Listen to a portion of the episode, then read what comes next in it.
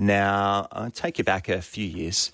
Uh, when I was a kid, I had two favourite books that stand out to me now. Now, I'm not sure if they were my favourite books at the time, but for some reason, when I think about books, they're the ones that I always remember. One was The Magic Faraway Tree, which I think many of you would have read. And a few years later, another book called The Outsiders, Stay Golden Ponyboy. That was one of my favourites as well. And I was always into reading, even if I didn't do it as much as I probably, or my parents would have liked. But it did lead to a love of telling stories. And I remember I was in a social studies class.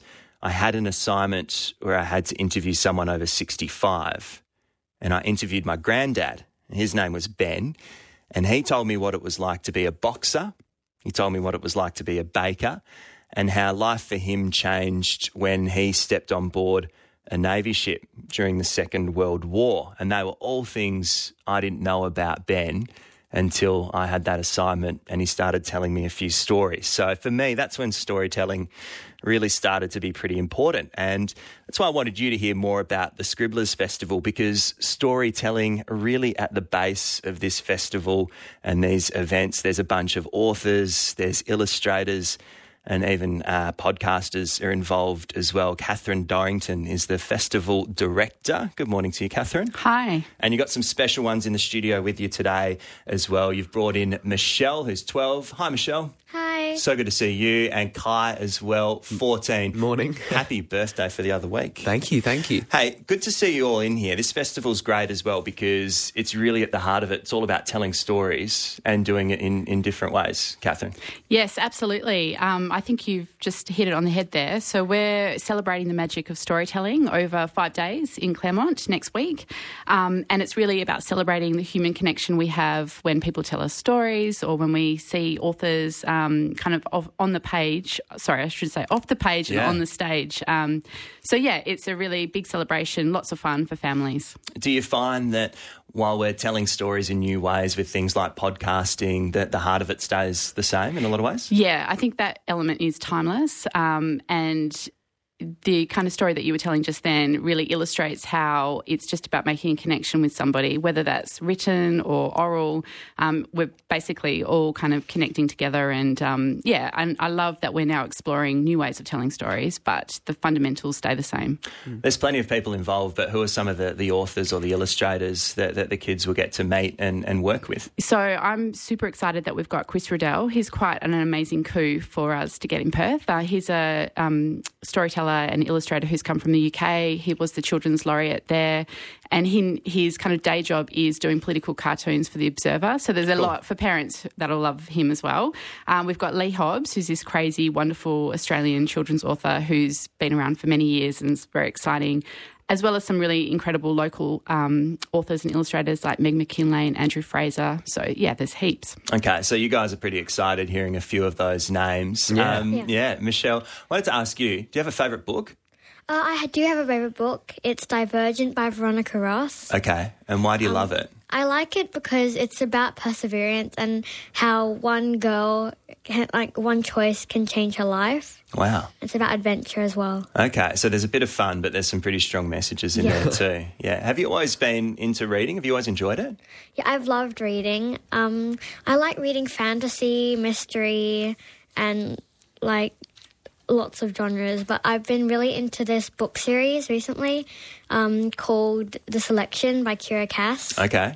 and it's kind of like 300 years in the future and it's kind of sci-fi but kind of fantasy as well so it's a Okay. good blend What's the world look like 300 years into the future based on that book? there are these north and south rebels who Okay. the north come and they destroy everything and the south come and they're they're just attacking everyone Right. Okay. That sounds a little intense. Might get your parents just to read over that one before you read the next one. I'm joking. Hey, Kai, to you. Yeah. Um, I know you have a love of books as well, but you're really into podcasting. Yeah, yeah. and you've got I- your own show. I do. I, I've always found that podcasting as a medium is really open and powerful to sort of express what you're thinking, and anyone with a, you know a voice and an idea can sit behind a microphone and make a podcast. I think that's the beauty of it, and I've always had a fascination with people's stories. And the combination of those two sort of passions of mine culminated in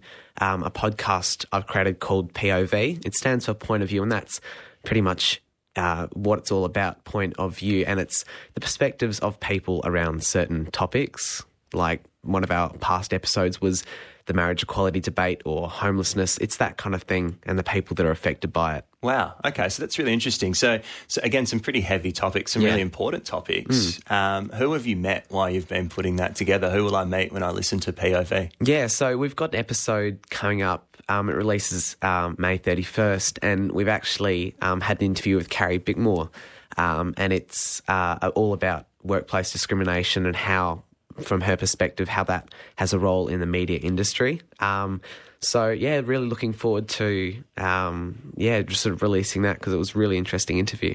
Yeah. How are people when you approach them to talk on your podcast?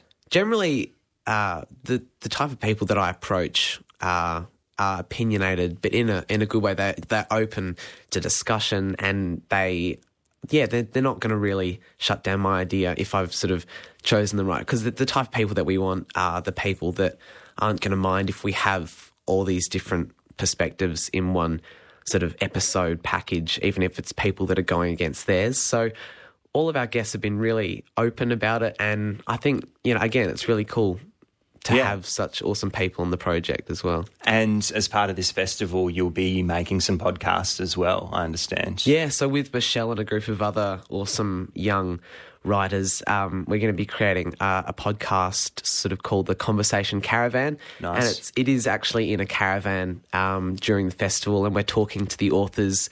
Um, and the guests on the festival throughout the week, and and it's also just a way to sort of showcase the people that are sort of bringing this storytelling into the next generation as well. Michelle, you're smiling. Are you excited about getting into the caravan and having a chat with uh, with a few authors? I'm really excited, yeah, because I want to um, improve my um, public speaking and confidence, and I really want to just enjoy the experience. I reckon you're pretty good at it so far, but you know these things you can always get better. um, Catherine, I want to ask you about the festival and, and and what is it that you're trying to achieve when you look back when it's all done and those events are over. How will you kind of assess it? Um, I think we will feel really happy if we are kind of wandering around the festival site and we just see the eyes of children light up because literally that's what we're after. It's about kind of sparking the love of reading, of conversation, of meeting um, creative people, and kind of instilling, I guess, a real sense of wonder about the world and you know our place in it. Um, yeah, so and I and I think about that as a parent as well. My girls are five and seven, so they're kind of the target audience. They'll be sitting front and center at every session. Yeah. and um, it's about you know seeing their faces kind of come to life as they listen to stories. So that's what we will feel successful. A lot gets talked about distractions for kids and also so many commitments with school and sport and music and all that kind of thing. Is it is it harder than ever, do you think, to get kids to sit down with a book?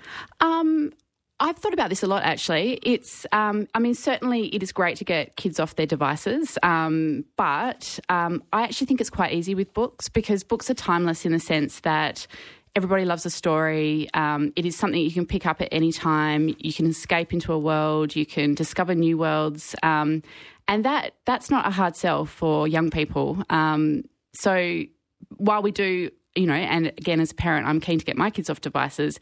Um, the move to books is is one that's really easy. Michelle, uh, a few of your friends jealous that, that you're getting to do this and maybe they, they aren't this time? Um, I've told some of my friends, and they're a bit jealous. Nice. But I haven't told some of them yet. Right. Okay. Well, they might be hearing it now, so the phone might be ringing when you get home, Michelle. Um, you- what about your interviewing? I'm interested in this, Kai, because you have your own podcast. You've been doing this for a while. Yep. Um, you can see it online as well, and I'm looking forward to having a listen to that later today. But but have have you found um, a change in when you're interviewing people and speaking to them about how you go about it? And have you learnt much during that process? Heaps, heaps, and this is something also that I, you know, I get out of it um, to sort of develop my understanding of other people's beliefs and sort of, I guess, the way that you should approach that kind of thing.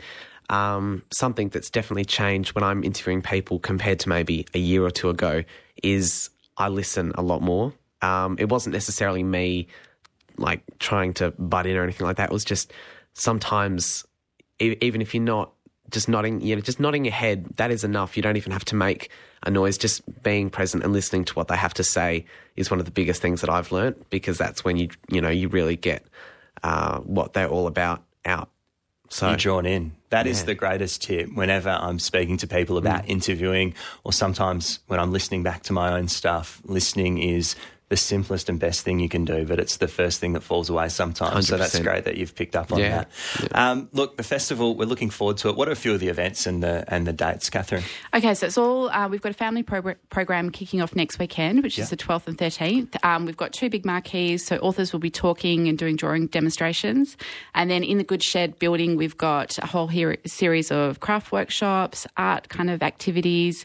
Um, we've got some magic unicorns walking on stilts around the place. Of course you do. Yeah, Yeah. it's a given, right? Yeah, yeah. um, and we also have a Mother's Day market on the Sunday morning, so there'll be baked goods and treats and flowers and things like that for mum. Okay, and people can head online and see the details and get Yeah, involved. Yeah, and it's all free. So scribblersfestival.com.au has our full program. Beautiful. Catherine Dorrington, thanks so much for coming in. Best of luck with the festival. Thank you. Michelle, thank you. I've got some homework to read about, so I appreciate the advice. And Kai, good luck with your podcasting, and uh, I look forward to having a listen. thank you.